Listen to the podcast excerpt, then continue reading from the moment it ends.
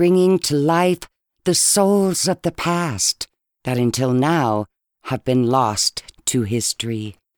Talking Hart Island is a half hour weekly podcast that explores the history of Hart Island, America's largest mass graveyard.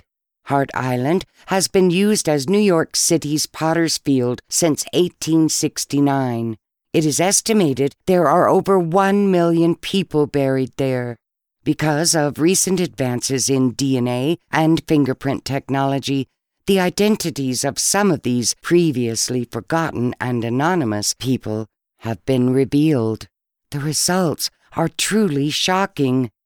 Talking Hart Island will interview a special guest each week, selected from an extraordinary assembly of scholars, authors, and scientists in the fields of history, law, medicine, and the arts, as we unravel a secret kept hidden for 150 years. So, welcome to Talking Hart Island. And now, here's our host, investigative history writer Michael T. Keene.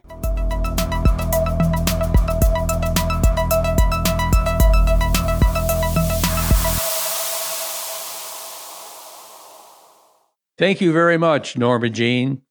And this is Michael Keene, and we are talking Hart Island. Today's episode is brought to us by the Andover Haunted House. It's a nonprofit organization that raises money for several local charities. They're open for five weekends during the Halloween season, and they have over 70 volunteers.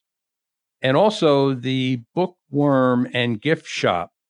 They're an independently owned bookstore and gift shop located in the heart of East Aurora, which is just south of Buffalo, New York. They carry new and used books and have a large gift room with unique gifts, including metaphysical items. And today, I want to introduce a very special guest. While many of the young women and men who perished in the 1911 Triangle Shirtwaist Factory fire could be identified, many could not. As unclaimed or unidentified deaths, according to New York City policy at that time, bodies were traditionally shipped to the city morgue at Bellevue and later passed on to Potter's Field at Hart Island. It was certain that the 22 unidentified victims of the fire would be laid to rest there as well, except for the extraordinary intervention of the Hebrew Free Burial Association. And who better to help us understand this extraordinary story and this amazing organization is the executive director of the Hebrew Free Burial Association, Amy Koplow. And Amy, how are you this morning? I'm great, and it's uh, really my honor to uh, be speaking with you, Michael. Well, th- thank you. Um, you know, I think uh, as, as, a wise uh, person once said to me, Mike, the best place to begin is at the beginning. Hmm. and so, can you take us through a little bit about your career, uh, how you became associated with the Hebrew Free Burial Association, and then, of course, the history of the organization. I became um, associated. I had, I live in, in a community in New York that supports the Hebrew Free Burial Association. And I'm going to, as we go on, i will refer to it as HFBA. It's just simpler to do by just by its initials. And Hebrew Free Burial Association has, has always been kind of a quiet charity in the New York City area in, you know, sort of known. Some people know about it. Some people don't. The community I live in, it was, um, it was supported. There was a community event every year to support it. So that's how I was familiar with it. And in the year 2000, uh, the association was sort of at a crossroads, let's say.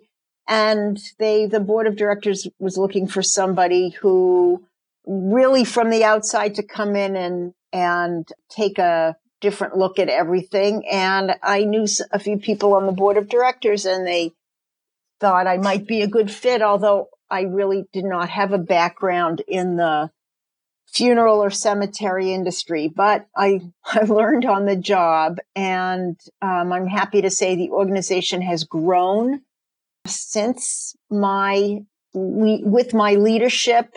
Our staff is larger. We're doing more burials. The cemetery is in uh, much better shape. Our, that is our active cemetery, which is Mount Richmond Cemetery in Staten Island. Our historic older cemetery, which was active between 1893 to 1909 is currently undergoing a preservation project. So um, it had it had due to lack of funds fallen into disrepair, and now it will it, it will be in really much better shape. So these are the uh, kinds of things that I have uh, I've been working on, and just getting the word out, more fundraising so that we can support the work that we have to do. So that's, that's a little bit about me, uh, more about the organization. It's one of the oldest continually operating Jewish charities in the New York City area. It was founded on October 25th, 1888 by nine men who lived in the uh, Lower East Side. And as you know, the Lower East Side was uh, where all the immigrants who first came to this country tended to to live in, and um, many in the late 19th century, many in the Lower East Side were Jewish, desperately poor, and the nine people who formed HFBA were had stores or shops or something. They weren't. They were a, a little better off than many, many others in the area, but they saw this great need to provide this service. At that point in time, within the Jewish community, when people were coming in the thousands from Europe because of pogroms that started in 1881, people uh, imagine living your whole life in a tiny little village in, in Eastern Europe and, you know, you, you come to New York City and you're, you're totally disoriented. There's nothing that's familiar. So people tended to join these, join groups, whether they were kind of little clubs or associations that were associated with a town in Europe or shtetl that they came from, or an association that had, uh, that was a fraternal organization or somehow connected with what your work skill was, like an organization, a little association for tailors or a little association for, I don't know, carvers or, or whatever. Anyway, in order to, to belong to these associations, you had to pay dues. They were modest, but, and the association did various things. It would send, um, it would, it would function as a social service organization. So it might loan money to its members when they were in need. It might help care for them when they were sick.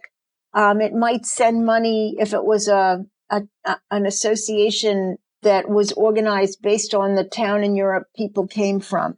It might send money like charity money back to the town to help the people who were still there. But very importantly for people here was it, it gave people a grave and and and funeral services. So for whatever modest amount of money you paid, whether it was weekly or monthly, you knew when you died you'd be taken care of in the way that was familiar. You'd be buried in a Jewish cemetery, you know, uh, with the people who you had you were part of an association with. Now, if you, you didn't have the money to join one of these associations, and they were called Landsmannschaften in Yiddish, um, then what was going to happen to you? You know, then, uh, you know, who was going to bury you? Where was your grave going to be? And Hebrew Free Burial Association kind of came into being to be one of these like uh, a, a Landsmannschaft for the poor. It was for people who couldn't afford to belong to any one of these other like little associations. So that's that's kind of the history of the association. And in when they were formed in 1888, uh, and then incorporated in January of 1889, for the first few years they did their burials in Jewish cemeteries in the in the New York City area. They would buy buy plots and and bury people there. And soon they they they had a lot of business. Unfortunately, there was a great need, and they ran out of they they ran out of the graves that they had in other cemeteries. So in 1892, they bought a four and a half acre piece of land um, on on Victory Boulevard. I think at that point it was still called Richmond uh, Turnpike in Staten Island, and they had this. If you go on your on our website, you might see it. This very charming drawing of their vision of what this cemetery would look like. It was called Silver Lake Cemetery. And they planned it for 4,000 burials. Well, by 18, 1909, 17 years later, it was filled with 13,600 burials, nearly half of them babies and children. So they had to find more land and they, they bought a 25 acre piece of land uh, on Clark Avenue in Staten Island called Mount Richmond Cemetery. And we've been, we still use it today. Again, we started burying there in 1909 and um, it's still in use today. And today we still do between 350 to 400 burials a year. Back in its in the early days of the association, they were doing close to 1,200 burials a year. That's how great the need was.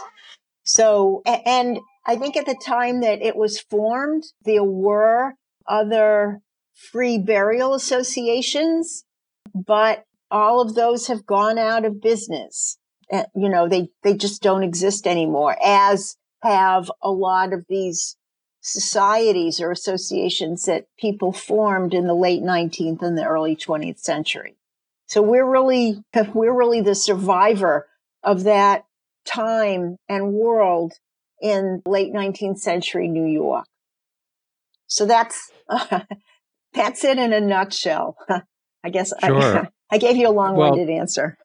That's exactly what we're looking for. Okay. The long-winded, the, the complete answer. Um, Amy, uh, describe for us uh, what the Triangle Shirtwaist Factory fire was. Okay. And and how your organization came to intervene. Okay. So the fire occurred on March 25th, 20, uh, um, 1911. And it was a factory slash sweatshop in what is now considered Greenwich Village and uh, it was in a multi-story building, and this this factory was, I it was floors I think nine to eleven, and there were some regulations, sort of safety regulations, but not that many in New York at that time. And what happened was that there were 146 people who perished as a result of this fire. They were workers, all of whom were immigrants. There were uh, managers. And what we basically know is how the fire started and how it spread and that the factory was essentially in combination with the fire, a death trap for the employees. The wooden floors in the building uh, was saturated by the oil that dripped from the hundreds of sewing machines.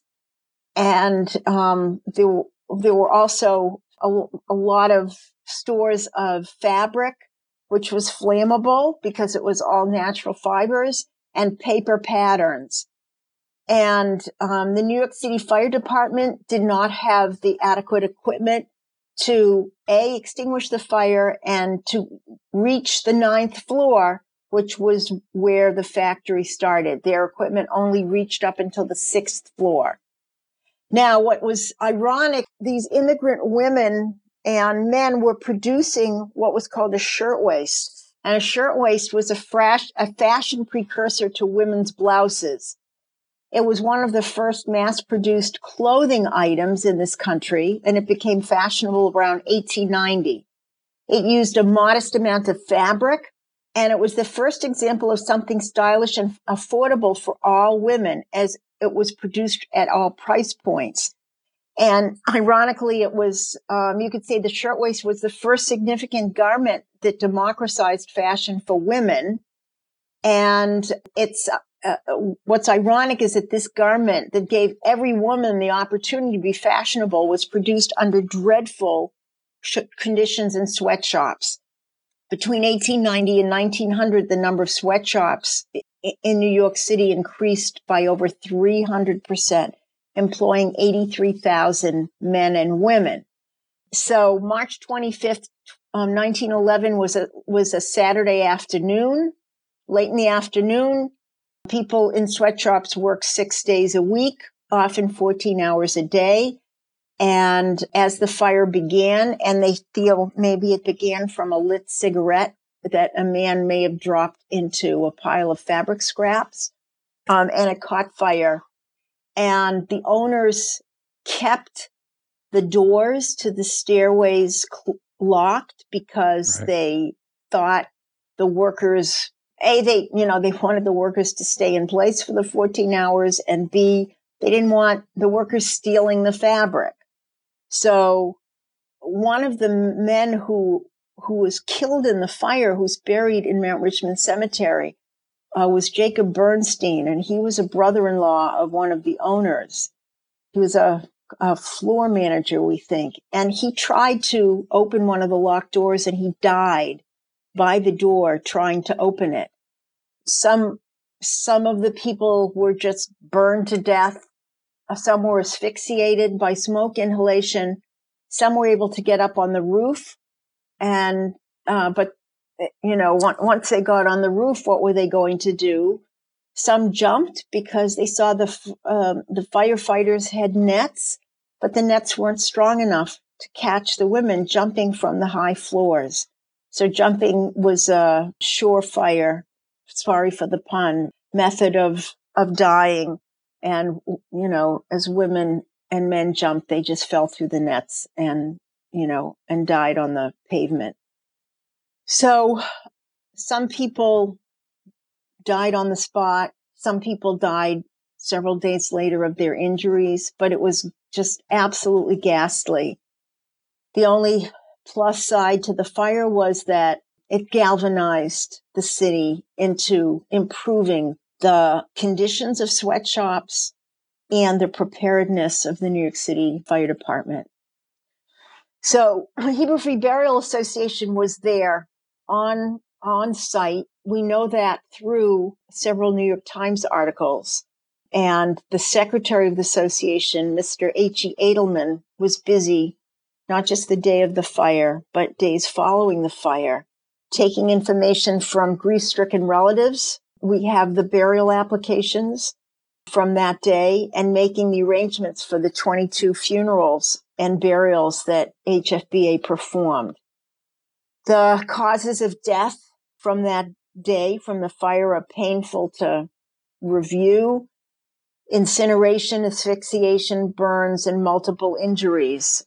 On some of the applications of the victims, they're identified by a box and a tag number which is how the city had organized the victims' remains and marked them for identification. And our, in our archival records, we have the handwritten ledger listing the dead, you know, uh, that we buried. And, you know, we also have, still have the original burial applications. So in terms of the people that we buried, we buried 20, we buried two men and one woman on March 27th. On March 28th, we buried 12 women and two men, and the remaining five women were buried on March 29th. According to the New York Times, our secretary offered help to the non-Jewish victims as well. Exactly what that was, we don't know, but you know, he was there to provide advice as um, as much as he could. The youngest victim that HFBA buried over the course of the four days uh, was a 16 year old. And um, I think the the oldest person that we buried was a 35 year old, and that was Jacob Bernstein, the man I described who tried to open the doors. And many were in their teens. Sadly, we buried two sisters. They're buried side by side. You know, many, many had, had been in the country for, you know, few weeks or months or, you know, just for a limited amount of time. Some we know were working and sending money back home. Of these sisters that I described, one was engaged to be married on the burial application. It says that her groom made the burial arrangements. And it was just, uh, you know, I mean, to me, it's um, just unbelievable that this this number of people died eh, under such horrible, horrible, horrible conditions. Amy, um, were all of the 22 people buried as a result of the fire, are they buried in separate graves? Oh, absolutely. Or are they buried? No, they're buried in separate graves. They're buried in the section of sem- in the section of our cemetery where the burials were done in 1911. But they're since our burials t- um, are kind of consecutive, still to this day, you can kind of pick a date and you know find the burials are are all very close by. So um, they're buried all uh, all very close by. The graves are all marked. Some are uh, some are stones that the family came back and and put up. At least a couple of the stones have images uh, on them of what these um, young women looked like. In some cases, years later, the family, when they had money, came back and, and put up stones. And in some cases, you know, the, the graves were marked late, much later. You know, the family didn't have money. Or in some cases, there was no family even here in this country to, you know, to mark the graves. And tell us again where the cemetery is located. It's located at the address is 420 Clark Avenue in Staten Island.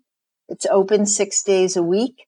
You know, anybody in your listening audience is welcome to come and mm-hmm. visit. If they come during the week between nine and three, uh, three thirty, there would be staff to to help them find that area if they were interested in seeing the triangle graves.